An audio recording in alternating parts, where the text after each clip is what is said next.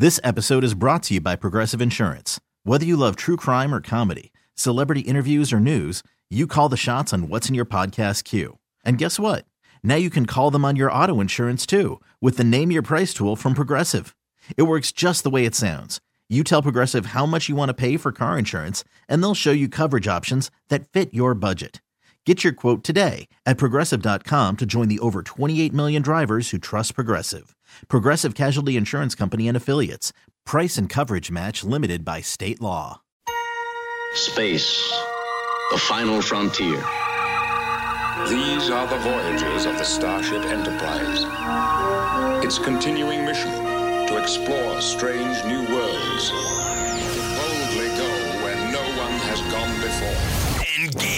Engage. Engage. Enterprise. Enterprise. This is Captain Jean-Luc Picard. Captain Kathryn Janeway. Captain Sisko. This is Captain Jonathan Archer. Red alert. Photon torpedoes. Fire. The official Star Trek podcast. Engage. Engage. Make it so. With your host, Jordan Hoffman. That, sir, is illogical. And make sure history never forgets. This is Engage. Hailing frequencies open, sir. Hello and welcome to another episode of Engage, the official Star Trek podcast. I'm your host, Jordan Hoffman, special edition. Special edition. I am recording this live, although half dead, from my hotel room in Las Vegas. I am on the Vegas Strip looking at all the sleaze and debauchery out my window. It's not even sleaze and debauchery, it's like a Bubba Gump's shrimp shack, is what I can see from my window. But um, that's not what I'm here to talk to you about. I'm here to talk to you about the Las Vegas Star Trek Convention, the big convention that's happening as we speak. Night one just ended. I'm still jet lagged, and I did a full, I was for 12 and a half hours running around the convention, meeting some of you. Big hugs to all my friends. Um, it was great to see so many listeners. My friend from Brazil, my friend from uh, Scotland, uh, the whole gang. Um, but also hosting a lot of panels. And we're going to be delivering audio to you, the engaged listener, um, uh, over the next uh, few weeks. Got a lot of cool stuff. Had a nice 30 minute chat with Rene Auberjonois today. Um, cool stuff with a lot of stuff about forthcoming comics and books, and got some cool stuff with some of the Discovery cast. But the first panel I want to uh, play for you was a one hour panel, uh, big one in the main hall, the Leonard Nimoy Theater, with uh, the some of the producers and writers of Star Trek Discovery. You know, that show that we've been talking about. That's about to uh, launch into the stratosphere and into your hearts.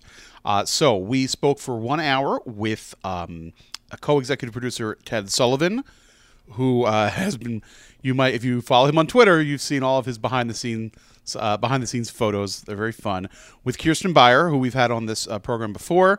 Uh, Kirsten, of course, uh, novelist, has written about uh, ten or so of the Voyager books and is now on the staff. Very interesting perspective on the show. Um, and also to the exec producer Akiva Goldsman, Academy Award winning uh, screenwriter Akiva Goldsman. How many Academy Award winners have we had on the show now? Uh, him, him, uh, Michael Westmore, and others. At least two. Can't remember anymore. Um, so you know what? Enough of my yapping. Let's just listen to it. But it was great day one. So many great costumes. Uh, everybody looks wonderful, um, and I always forget everybody's name. But it's like, hey, you're the gal who dresses up like so and so. Give me a big hug. so nice to see everyone. Um, and we got more coming. Four more days. Uh, but before we kick it back to the panel, which just concluded only a few short hours ago, uh, I do want to remind everybody, of course, that this episode and many of them, uh, many episodes of Engage recently have been sponsored by our good friends at Western Digital, WD.com. And I'm going to remind you, in case you might have forgotten, that if you uh, are the type of guy or gal who is, um, you know, downloading every bit of information you can find about Star Trek Discovery, be it a high-res photo or a podcast or a uh, every trailer in the beautiful um, HD, uh, you are eventually going to need some additional space on your hard drive. And you're going to need a solid state drive from Western Digital, the best and greatest producers of hard drives on the planet. Don't screw around. Get one from Western Digital. WD.com slash engage uh, is where you'll go if you want a 20% discount. WD dot com slash engage and use the code would engage w-d-e-n-g-a-g-e uh, get the blue or the black one um, those are the two that we uh, can offer you at a special rate and don't screw around get your hard drives today uh, do it or be a fool. Okay, enough of that. Let's kick it back to the uh, panel. Uh, we're going to hear from uh, from me, and by, by the way, the audio is recorded just from mics, so there's like you'll hear like pauses. That's the thunderous and wild applause of the audience that you're not going to hear. So it doesn't it may sound a little awkward, uh, but that's what's going on. And uh, it's me, Ted uh, Sullivan, uh, Kiva Goldsman, and Kirsten Beyer uh, coming to you direct from Las Vegas.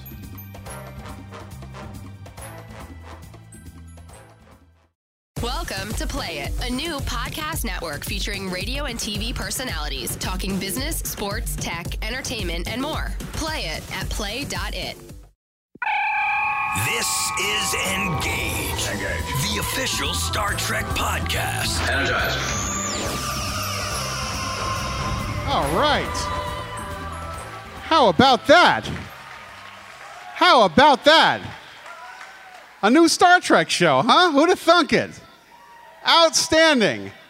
Hello, everybody. My name is Jordan Hoffman. I am the host of Engage, the official Star Trek podcast, and it is my great pleasure to kick off a four hour block of Discovery panels here at Star Trek Las Vegas 2017, day one. I hope everybody is seated. You got a cliff bar or something, because we're going to be here for a while. It's pretty exciting. And we have a zillion questions to get to, including at the end some questions from you, the fans. So, but let's get things started with our first guest. He is a self professed non fanboy nerd who went to his first Star Trek convention in 1984. Lately, he's been killing it on Twitter with posts from the Discovery set at, at Carter Hall in its original Thanagarian spelling. Please welcome to Star Trek Las Vegas, Ted Sullivan.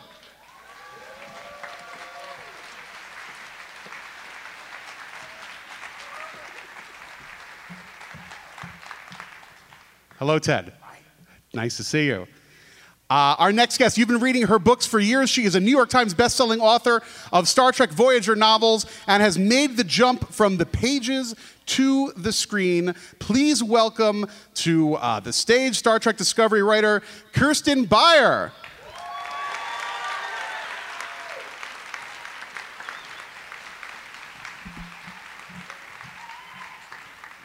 I, I, I, I called you Kirsten, and it's Kirsten. It is. Everybody, please, in the Leonard Nimoy Theater, repeat after me. It's Kirsten, not Kirsten. Let me hear it. Now we'll always get it right. Good. Thank you. Thank you. Awesome. And we have a special guest. This is exciting. A surprise special guest, an Academy Award winning writer who went to his first Star Trek convention at the Statler Hilton Hotel in the late 1970s. And he's joining us today as an executive producer of Star Trek Discovery, Mr. Akiva Goldsman.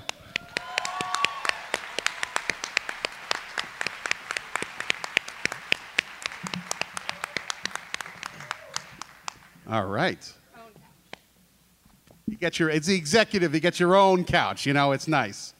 So listen, there's television shows and there's television shows. This is Star Trek. This is the most important, biggest, and fundamental franchises in all of fandom. This is no joke. It's a serious business. I want to know from you three, because, you know, some people in the crowd know you, some people in the crowd don't know you. I want to know about your walk to fandom. How did you get to this particular point, and what does Star Trek mean to you? And Akiva, you're wearing a Star Trek hat. What's underneath that Star Trek hat? Is it a Star Trek mind? Oh, okay. Uh, you want me to go first? I want you to go first. Okay, I'll go first. Uh, my first uh, Star Trek convention was in 1976 uh, in Manhattan. I was 14 years old. My mother decided it would be just fine to let three 14 year olds rent a hotel room, bring our body weight in pot, and um, Uh, Walter Koenig was there. David Gerrold was there. Uh, Isaac Asimov weirdly was there, sitting a lot of people on his knee in a sort of startling display of being an elder statesman. Um, and this was a time when uh, Star Trek was in syndication. It was on WPIX uh, in New York every night at 7. Um, but already the episodes were shortened for syndication. Um, so we never really saw the whole show, although we saw more of it than was later available on television.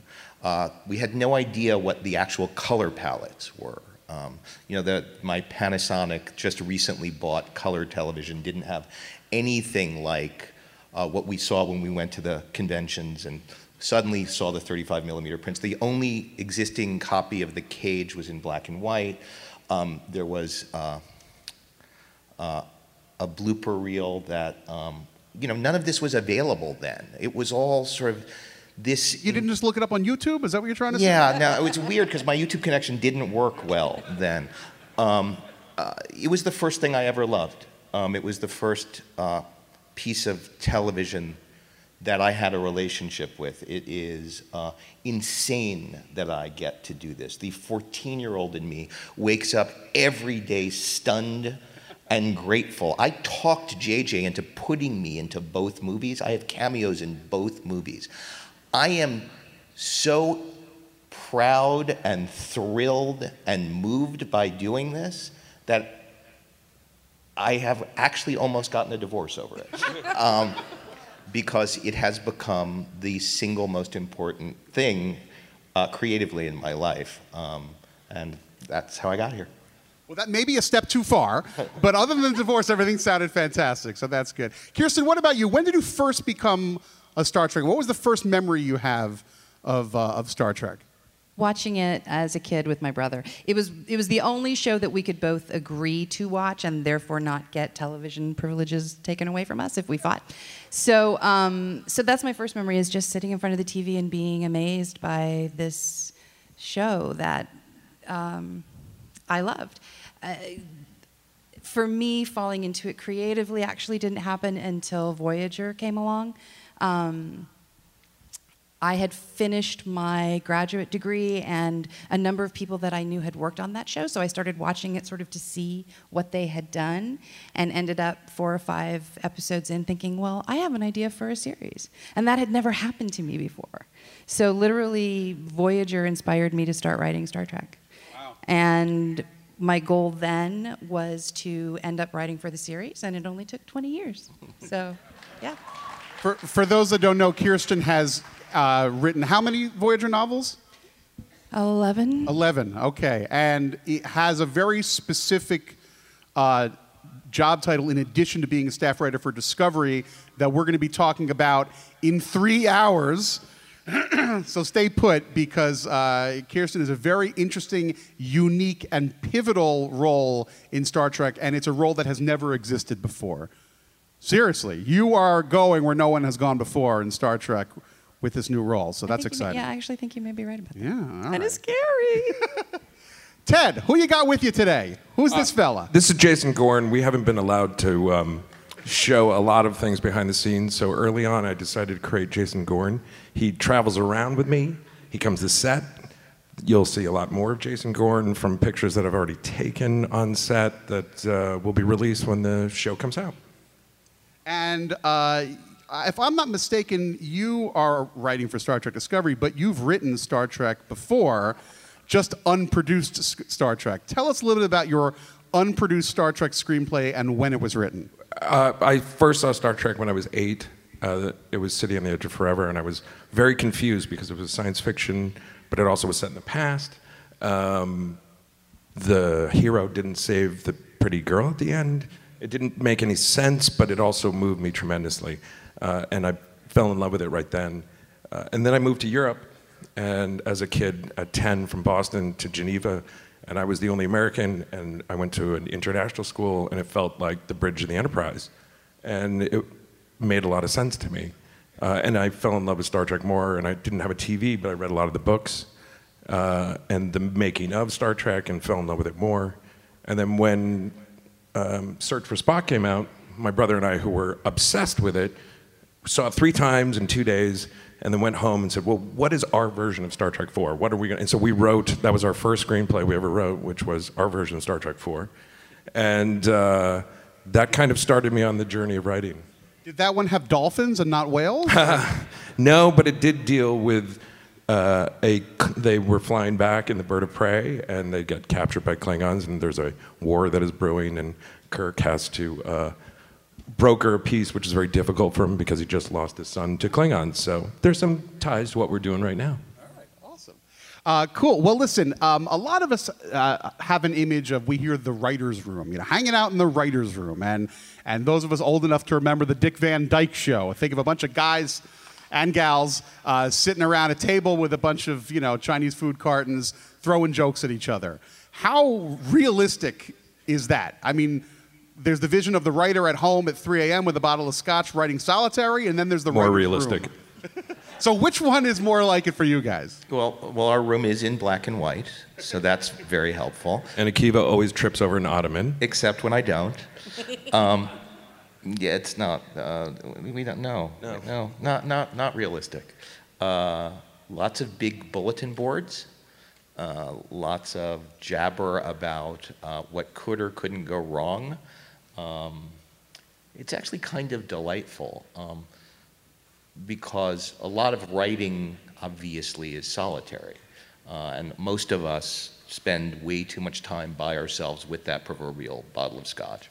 Um, so to get to tell stories as a group uh, is pretty unique to television.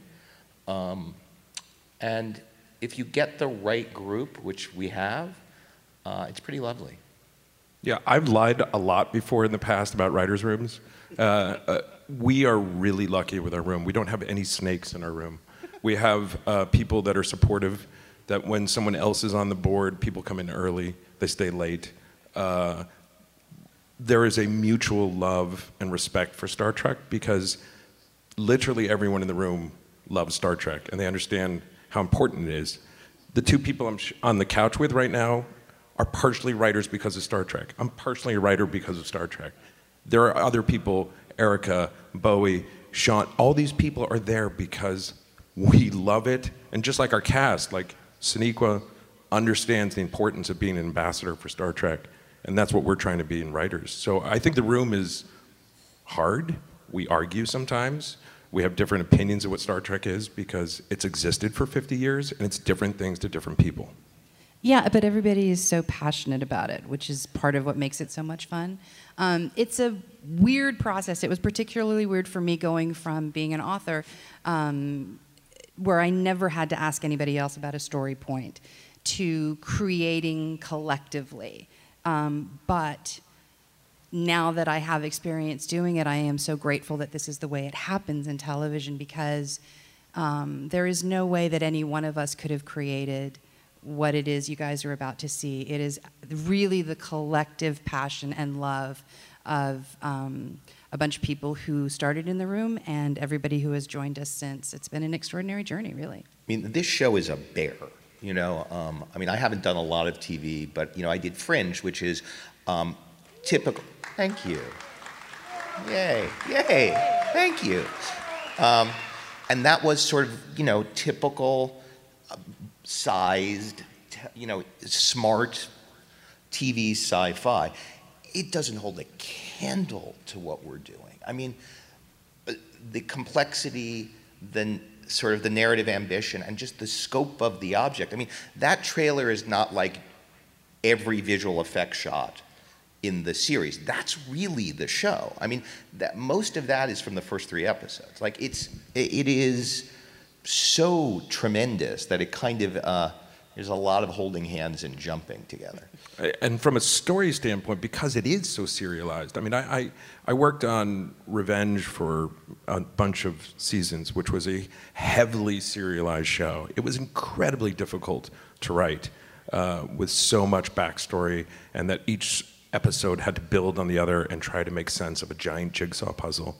That's what we do with this, and there's a huge amount of extra burden on it because of the fact that it's Star Trek.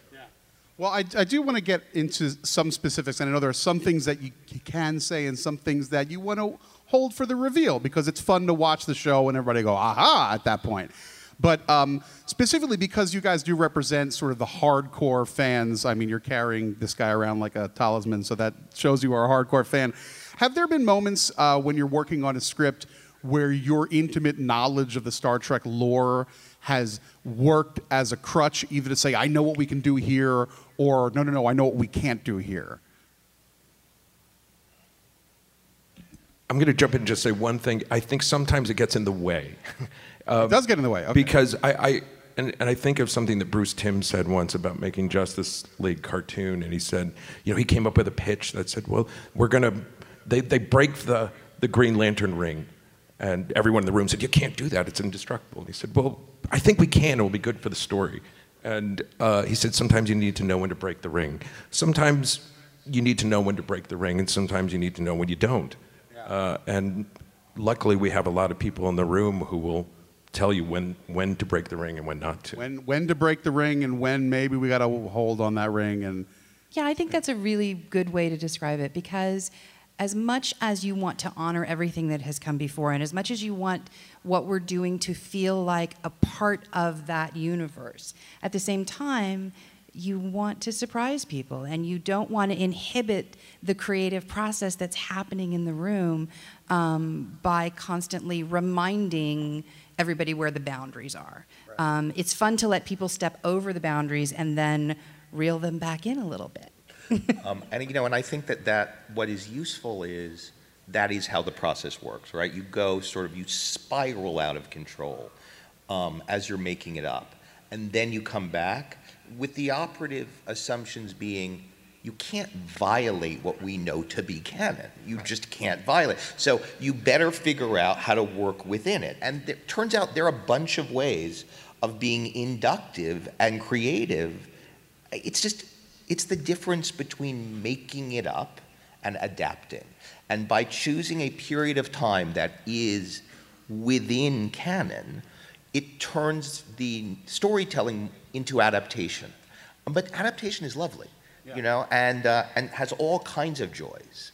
Um, that are well, well this, this brings up some- a story that that came out a, a little while ago about how the there there was something that was sort of unofficially referred to as the Roddenberry Rule in previous uh, Star Trek writers' rooms, and uh, for you guys, the Roddenberry Rule is is uh, a little bit more malleable than before. Is that something that you can talk about a little bit, or? Oh, I think the Roddenberry Rule is 2020 hindsight, right? I mean, the truth. First, we should say what the Roddenberry Rule is. I would imagine. Does anybody not the- know what I'm talking about? It's the no conflict between characters No, directive, con- yeah? no, no conflict between characters that cannot be resolved with a quick uh, shot of Raktajino in the you know on the promenade. So uh, something that is if something there's conflict between our main characters that lingers, and that is something that is a little bit new. So you were saying it's Well, I, I think that fundamentally, what we're trying to do is to suggest that the vision of the Federation, which is a utopian vision of the future, and which is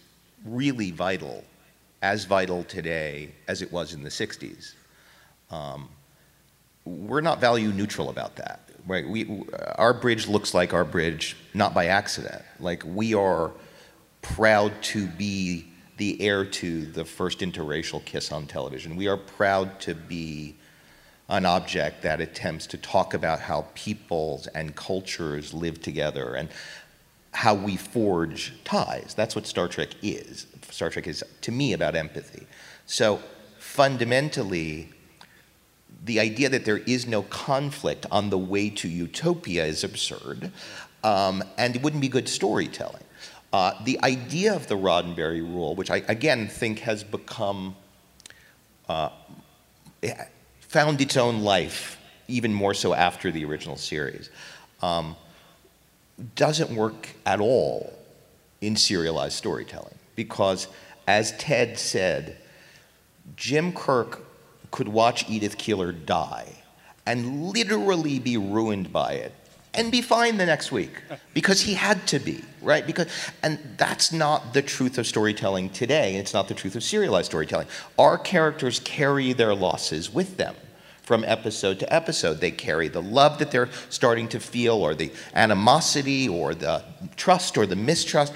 And all those are the grammars of forging community, both in a fractal way as we follow Sonequa Martin Green's character, and in a global way as the Federation is tested and these ideals are tested in a context of war.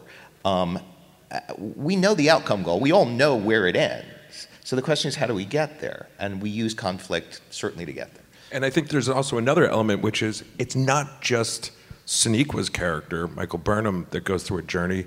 Every single character that we're seeing on this show, whether it's Saru or uh, any of the Stamets, all these characters start at one place and they end up at a different place. And one of the things that Akiva and Aaron Harberts and Gretchen Berg have been really passionate about, because they're storytellers, is to see characters that aren't where they are at the end. At, we see Sulu and Scotty and all these different characters where they ended up, where they, they are kind of clearly defined. We're going on the journey of how they end up in those clearly defined places, which is part of what a story is supposed to do.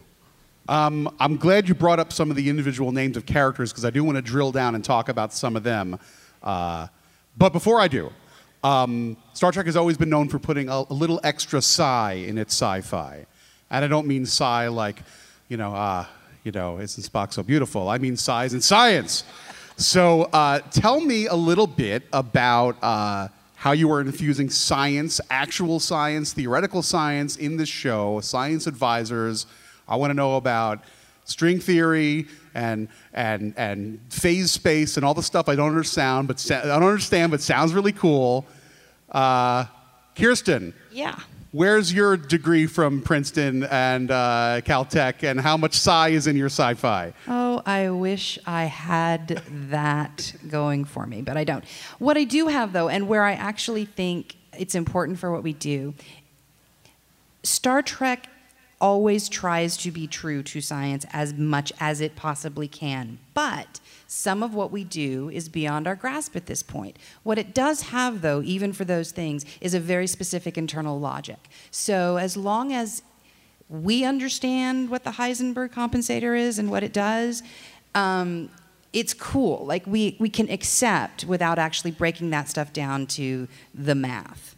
Um, so in a lot of ways i see that as the role of science in what we're doing not so much exploring new concepts that are going to be you know breaking all kinds of new ground in that way but making sure that whatever it is that we're building makes sense in and of itself in a self-contained kind of way that can be then merged with everything else we've got going for Al- Also, one thing to keep in mind, like we have Erika Lippoldt on our staff, who's a, a writer, who's also a PhD in neuropsychology, uh, who just got her PhD last year while she was still writing on a TV show.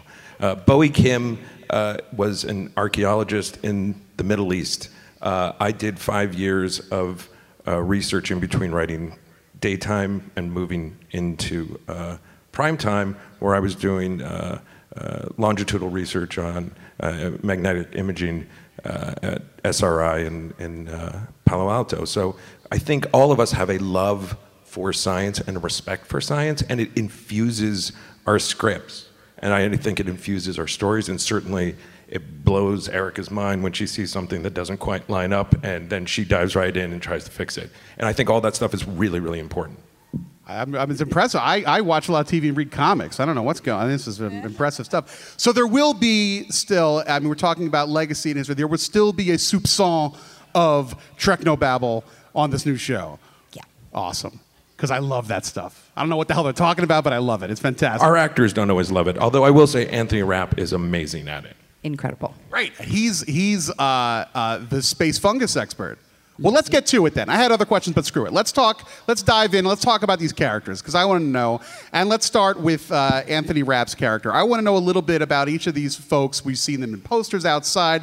We see them on the, on the trailer, but I want to get to know them a little bit. I want to know from you guys, the writers, what is the coolest thing about writing each of these characters, and what is the most um, I don't want to say difficult, I want to say challenging thing about each of these characters. What do we need to know that's awesome about you mentioned first Anthony Rapp's character, whose name on the show is Lieutenant Lieutenant Paul Stamets. Lieutenant Paul Stamets. What is the coolest thing about writing for this guy?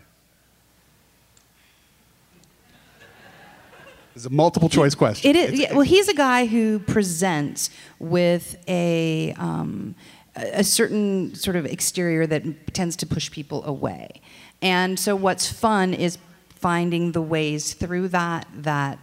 Um, finding a softer, kinder side of him that's there, um, but has got a lot of stuff in between him. The, the reason that you're watching us kind of go is it harkens back to what Ted said, which is the characters present in a particular way, each and every one of them, at the start of the show. And you know, the title is not an accident, right? So w- this is long form storytelling based in character. It's not to say we don't have plot, because God knows we have plot, but fundamentally our rudder are these character journeys. Our rudders are these character journeys. And so what happens is you, you watch us do the math of like, well, if we say that, does it break the heart of the surprise when the character is turned?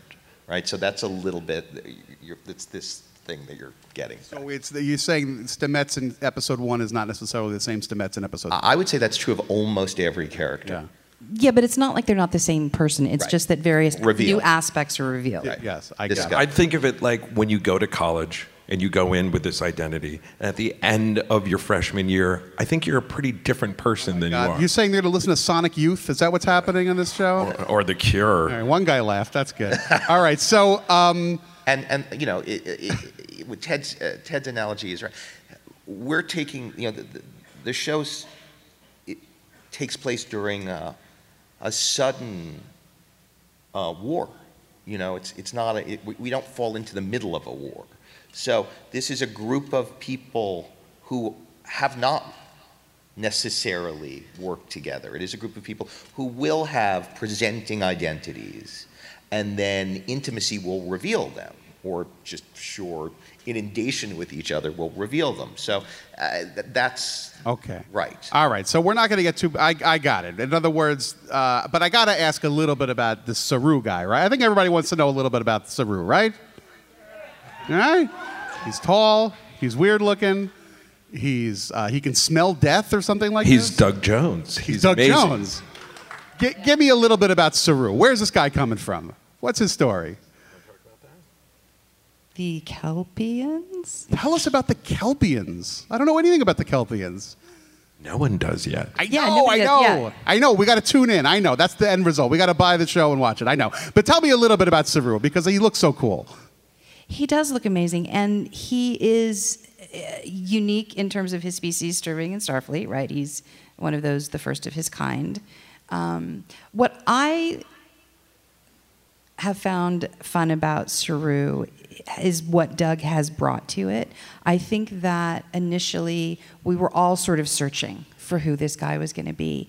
And Doug has so brought to life um, this person with this incredible um, brilliance, but also this warmth and compassion and sense of humor and dry wit that um, is making the evolution of that character a lot of fun to watch as well. He also makes you, uh, both the actor and the character, he makes you laugh and he makes you cry in the same episode. And I think that's a really, really important uh, uh, aspect to have on Star Trek. You need to have some humor and you certainly need to have pathos. And Doug represents that. He is a worthy um, uh, torchbearer from, from Spock and from Data. And uh, he is, in some ways, the most human character that we have on the show, which is kind of beautiful. And uh, I have to also say that Kirsten wrote uh, basically a Saru episode. And when you guys see it, we hesitate to say too much about it, but I will tell you wait till her episode happens because it will feel like the most traditional of Star Trek, the most beautiful. And what Doug does is. Is just simply jaw dropping, and you will find out so much about his culture, and, and there are so many surprises about him. That sounds really cool. That sounds really neat. So, um, then of course there is the lead character, Michael Burnham, played by Sonequa Martin Green, and uh, it was, uh, you know, I'm, I'm curious when I worded this really well. Hold on. Get to my notes. We'll talk amongst ourselves. Yeah, no. Um, How are you? The hat looks good. Yeah, hat thank you. looks Did you really buy any good. stuff? Do you have a T-shirt or anything? I want to get a T-shirt.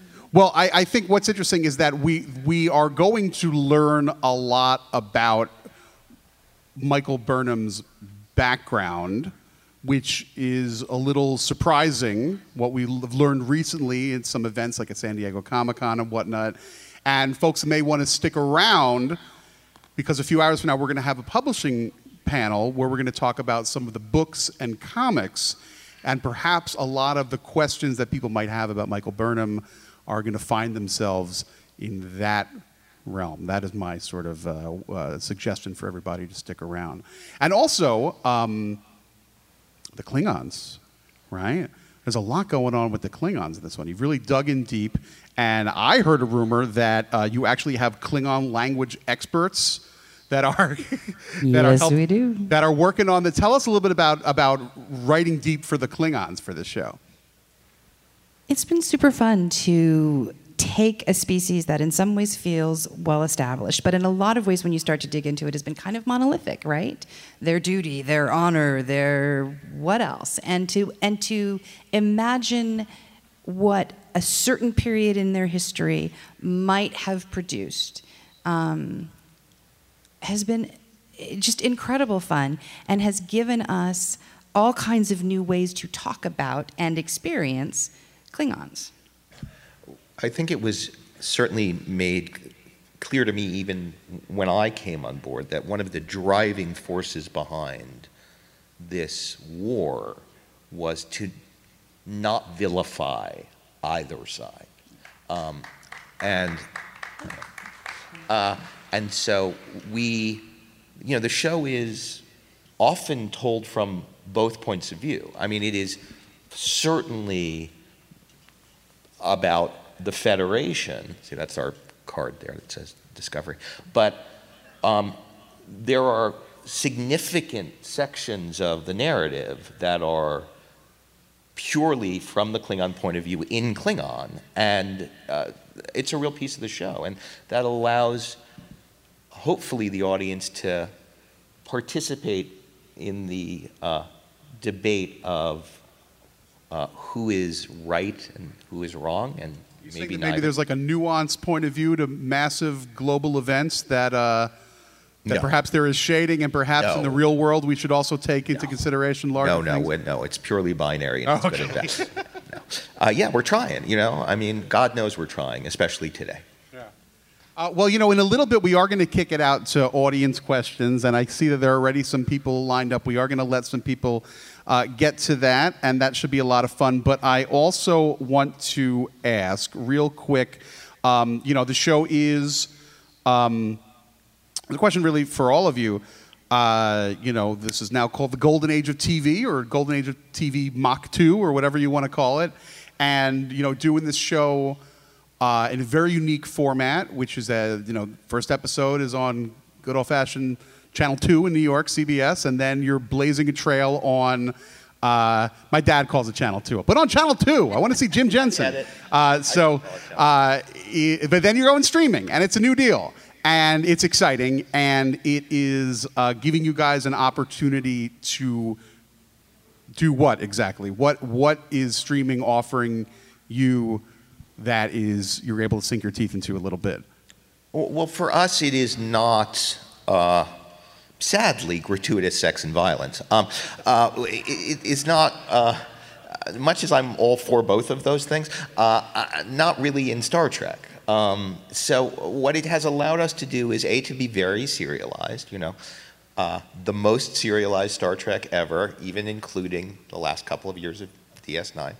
And um, and it's allowed us to be thematically deep, right? We're, we're trying to be thoughtful and uh, really trying to explore the kinds of issues that we think Star Trek has always explored. Um, not be cute about it, to be kind of thoughtful and serious about the issues of race and inclusion and alliance and alienation and you know, and also just blow up some spaceships in a really great way because it, it's also um, it, it, it is epic in its scope and scale as a production object too. It is not like a TV show uh, when it comes to the, the sort of the representation of ships and you know it's like the movie. I mean, it's a different aesthetic, but it is of that scope and scale. Well, well, that's that's a really good point. Is that we've been talking a lot about the character and story dynamic. Let's not forget this is going to look really cool. I mean, talk a little bit about the, uh, which is not really specifically your department, but the post production and the, the the look of the ship. You guys have seen it. We're all dying to know. Ted, you're carrying around a Gorn with you. How flipped out are you by these ships and whatnot? I am, but I, I, I, it blows me away, and it's super, super exciting. But I have to tell you, um, Star Trek has never been about the ships or the sets or the costumes or the props for me. It's about what is the metaphor that they're exploring in that episode or that movie. And so I, I've never gotten, I, it didn't throw me when I saw the motion picture and it looked different from the TV show. It didn't throw me that a couple years later that Wrath of Khan looked very different from the motion picture. I just liked what they were doing creatively and I understood the story that they were telling, but especially the themes. And what I'm most proud about that we're dealing with in this version of Star Trek and that that it is a serialized show so we're able to really explore it is that it's about what's going on in the world right now. We've been at war for 15 years. That changes you, and it makes you.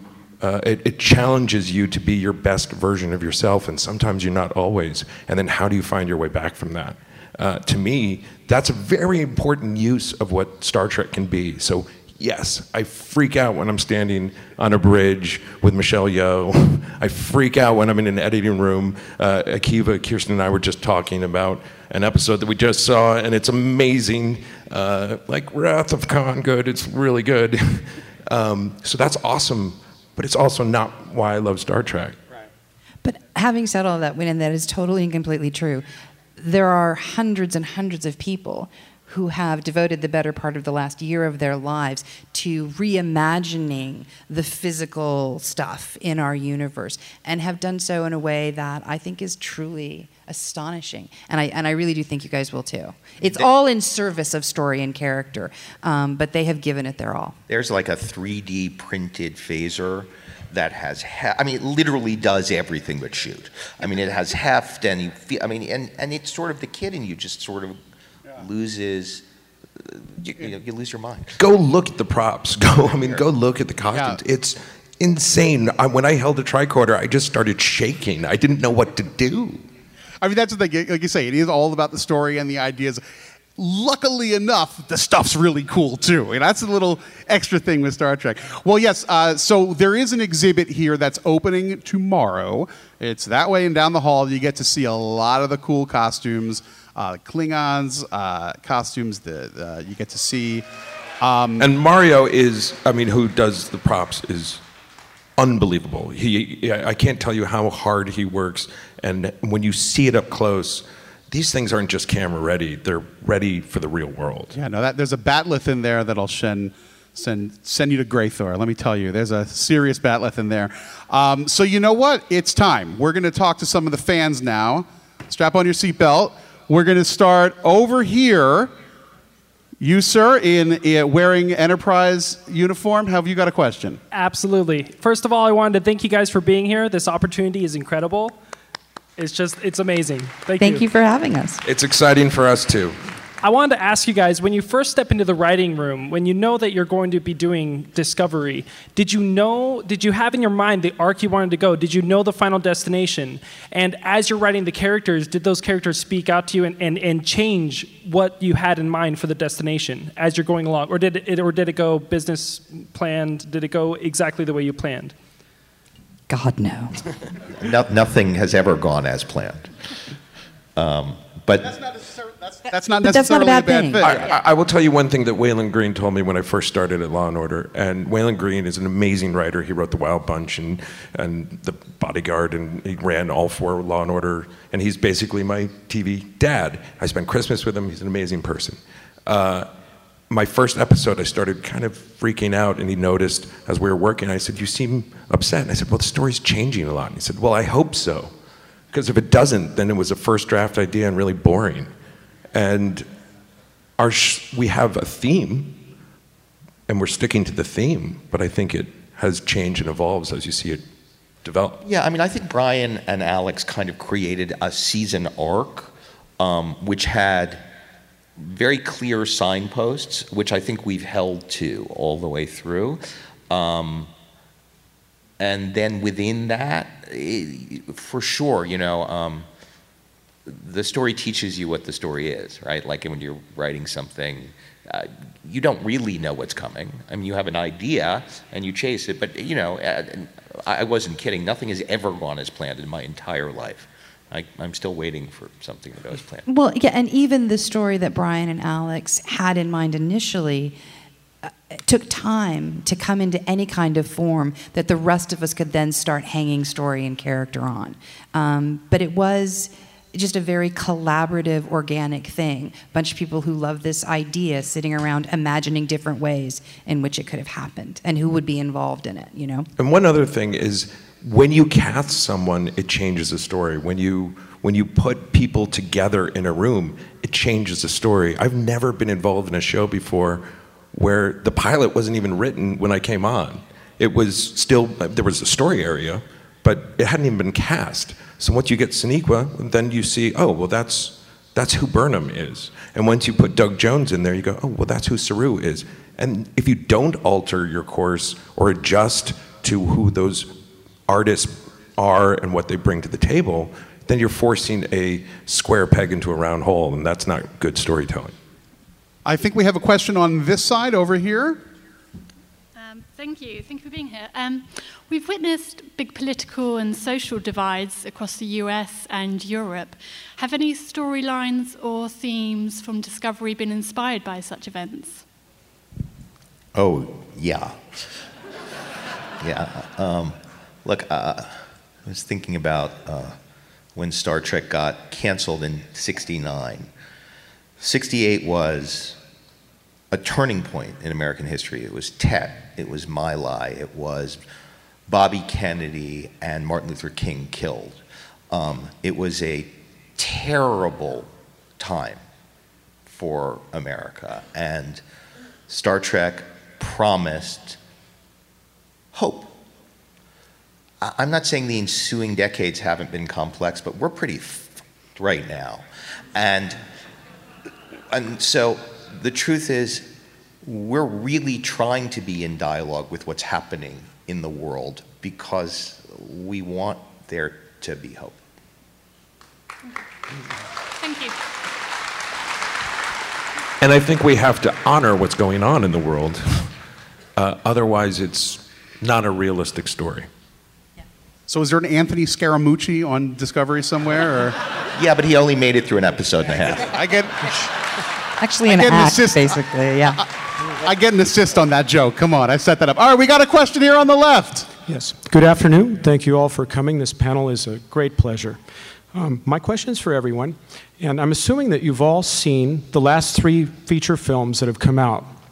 And, you know, since 2009, Star Trek has become kind of different than it was in its previous incarnations with tone, texture, characterization, the amount of action, etc. In your opinion, does Star Trek Discovery is it very similar, mildly similar, or dissimilar to uh, the last three movies? Like being at the eye doctor. Is it number one or number two? Number two or number one? But it's a good question. Uh, who would like to take it first? I mean, very mildly, sort of, in various ways. Um, Star Trek itself is complicated. I mean, uh, you know, uh, Enterprise, which, you know, gets a bad rap, uh, is its own thing, as is DS9, uh, as is the original series, as is the animated series. Um, we are bigger than any of the shows, so in that way, we're kind of more like the movies. Um, our sets are giant and very filmic. We are very visual effects heavy in terms of uh, there's no. I mean, if I could, I, I'm, I've directed one. I'm directing. Literally, you can't point a camera without there being a green screen. I mean, you know, it's it's big. So in that sense, we're we're like the movies. Um, uh, I well, I can say only this: we're not in the Kelvin timeline. We're not in the. We're we're in the. You know, we're the original series timeline, and so we are resonant with those stories. We are the precursor. We're 10 years before TOS, so we're telling those sorts of stories. So uh, we're the same and different. And I would also, just to add to that, say that we have so much more freedom to actually delve into storytelling. I think we, we, we, we don't have to do a just a big budget action thing that's going to play everywhere all the time. We have a lot of action, yes, but we get to really explore some stories and character because we have 15 hours to do it. Yeah, and I think some of what you are experiencing as the difference between what came before and what you saw in those movies and what you're anticipating seeing now is also just the advancement of technology that we're, I think, taking advantage of and putting to good use. I mean, I think very it's much. A, I think it's a good, good question, and we'll know this time next year. We can all discuss it. You know, we're going to know. And the trailer certainly action packed, but the whole show is not zooming things and exploding things. I mean, we're gonna, we're gonna. It's, it's I'm curious myself, so we're gonna go now onto this side, and we have a question.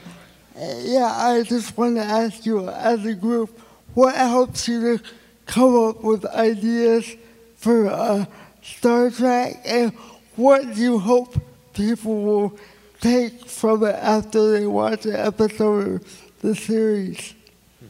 So where, where do you get ideas, and what do you hope people will get from those? Uh, when, what do you hope people will get from it after they finish saying? One of the great things about having a writer's room is everyone is an idea generator and everyone has a different um, agenda. So I'm writing, uh, uh, for me, the episode I'm writing right now has a lot of the environment in there. That's something that I'm concerned about, I'm worried about. I I'm finding the Star Trek metaphor for it. Uh, so, news, your friends, your husbands and wives, your partners, uh, who you interact with that day. I think everything in life infuses your story. I think. I mean, Well, yeah, and for me, the the other thing that has always been uh, particularly inspirational is whatever is particularly making me angry at any given time.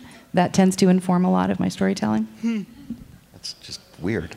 Um, uh, um, I, I, I hope that what we are able to do is to share a point of view that says that uh, we can appreciate each other's differences and still learn to empathize with each other, and that we are, although we may seem different on the outside, fundamentally the same within. I think that is Star Trek's great message, and I hope we can impart some of that again.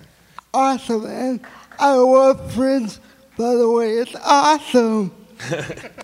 Awesome, very cool. Thank you. Um, we have a question here on the left from this gentleman Yes. in a hat. Thank you again for coming out. And as a, uh, a budding screenplay writer myself, you haven't seen anything, and I'm not signing autographs later. But I was just wondering, like, as a collaborative effort, how you guys get together and figure out, okay, day to day, nine to five, in the writers' room, how do you guys tackle, you know, the upcoming episodes and divide the the work, technical? It starts really big, like the broadest possible view of a story. And the process is really about drilling down, taking ever smaller pieces and trying to bring them into focus and figure out what we're trying to say and what our characters are trying to say.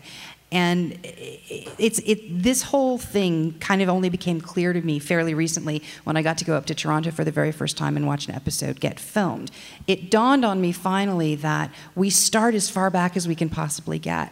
And as we move through the process of boarding a story, breaking a story, and then moving to an outline, and then moving to a script, we're just getting ever more specific right? Till we get to the moment when we're actually filming it and all this life is happening around the words that we wrote. And then we move into an editing bay and we start looking at, you know, fractions of seconds of it. So it's from the from the most general to the most specific you can imagine is kind of how I see it. And really, it's it's Alex, it's Akiva, it's Aaron and Gretchen sitting in kind of in their star chamber, and then they kind of create where we're going to go, and then they kind of bring in a piece of marble, and then we all start chipping away at it. But they have the hardest job, I think, because it's the macro version. It's figuring out where are we going on a map of infinite possibilities, and that's it's impressive to watch those people come in and say, "We're going to go to that star," and it's an honor to kind of watch that happen and to play a small role in making it a reality. Uh, we've got a question over there on the right. Hi, first, uh, thanks for being here. I'm just fascinated by the whole writing process, and I appreciate you guys being here and talking about what you do. Uh, my specific question is for Kirsten Beyer. I want to say I love your Voyager novels. I'm a huge fan. I think they're some of the best Trek novels that are out there. Thank you. That's very kind of you. And I wondered how writing those Voyager novels informed your writing on Discovery and how much of an adjustment it was writing for the 23rd instead of the 24th century. That was actually a very big adjustment. You have to think pretty differently um, about just what exists and what doesn't exist yet and what we call things and don't call things. But for me, the thing that helped in terms of the novels, in terms of preparing me for this, was the purpose that the novels have served over time in the Trek universe is to take little corners of story that are unexplored or underdeveloped and to build as much story as we can around them. And in some ways, that's exactly what Discovery is. We picked a moment in time and have tried to expand into, you know, a full story of this particular period that you've never seen before. Um, so that part of it was very similar. But yes, the time period was a really big adjustment for sure. Thank you. On this side. So this might be the least deep question that's going to get asked. Um, so Star Trek's always had kind of a monocultural take on the other alien cultures. I know you're kind of branching away from that with the Klingons, with showing their language and stuff. Are there any plans to do that with other um, alien species like the Vulcans and the Andorians and even the Gorn? Not the Gorn. Not the Gorn. The Gorn, the Gorn's tricky. You know, the first encounter with Gorn is in TOS, and yet somehow we are all obsessed with Gorn in our show. um, uh, yeah, I mean, uh, Klingons are the focus. There's definitely a medium deep dive into Vulcan, uh, into being Vulcan. Um, and then there's uh, some old fan favorites, but not really that, not with any real sort of penetrative depth. Um, so Klingons mostly, Vulcans a little bit, and then, you know, more hodgepodgey. A couple of uh, a couple of surprises down the line for fans, but get to know the Kelpians. You're saying? Well, Kelp- yeah. I mean, the Kelpians, the construct, the conceit behind the Kelpians, which is sort of fun, is uh, they're, they're actually uh, they're pretty binary. Speaking of binary, that they are uh, they, they basically live in fight or flight, um, and uh, and they have a whole. they- They're actually sort of uh, they are the species that was fed upon uh, on their native world. So it's pretty interesting their view, Saru's view of the shades of gray that exist when a bunch of uh, non-binary uh, sentient beings work together. And yeah, he's the character is a really interesting character, and as uh, these guys have said, um, Doug Jones is spectacular, and the combinations neat. Awesome. Well, you know, we have time for one more question. Let's hear it on the right. Hi. Uh, so we talk a lot about the creative process within the writing room itself. How often are you on set during filming and you hear an actor say a line of dialogue and you're like, hmm, that's not really working the way I thought it was. Let's try this. How often does the script and dialogue itself change, and how much do you have an impact on that while filming is taking place? Uh, well, I think it changes all the time. I mean, unless it's something that is um, really vitally important to the plot or where we're going somewhere else. I always listen to performance rather than the specific words. Uh, and that's why we have an, we have amazing script supervisors who then will turn to you and say, "Is it okay that they change this, this, or this?" Sometimes you get on the set and you realize it's overwritten and you can get away with half of what you wrote. Sometimes uh, the set does half your talking for you, like in the sense of, oh, look where we are. It's I, I described all of the stuff in dialogue. I don't need it. Um, and then sometimes an actor might, it just might not sound right coming out of their voice, and you have to adjust for it. Uh, and that's not a bad thing. That it always ends up better. That's what I. I love about this process, and I love about being in a writer's room, and I love about the collaborative uh, art of making TV is a DP, a, a director of photography, has an idea of what the scene is, and the costume designer and the wardrobe, I mean, and the props, and every single person has their take on it, and then it all comes together and makes something really amazing. And that's even before you get music and editing and special effects, all that other stuff come in. People just keep building on the idea and make it better. It's incredible. Excellent. Well, you know, you. believe it or not, we have warped through an hour of time here. So I want to say thank you very much to our three uh, guests who have joined us today. Thank you. Can we get a big Thanks, round everyone. of applause Thank you. for Ted and Kirsten and Akiva? And uh, they're going to be around.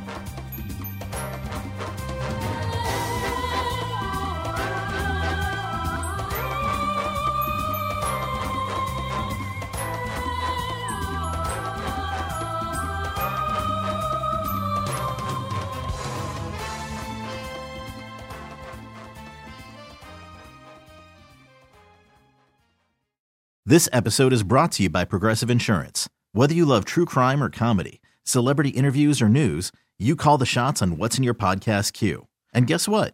Now you can call them on your auto insurance too with the Name Your Price tool from Progressive. It works just the way it sounds. You tell Progressive how much you want to pay for car insurance, and they'll show you coverage options that fit your budget. Get your quote today at progressive.com to join the over 28 million drivers who trust Progressive. Progressive Casualty Insurance Company and Affiliates. Price and coverage match limited by state law.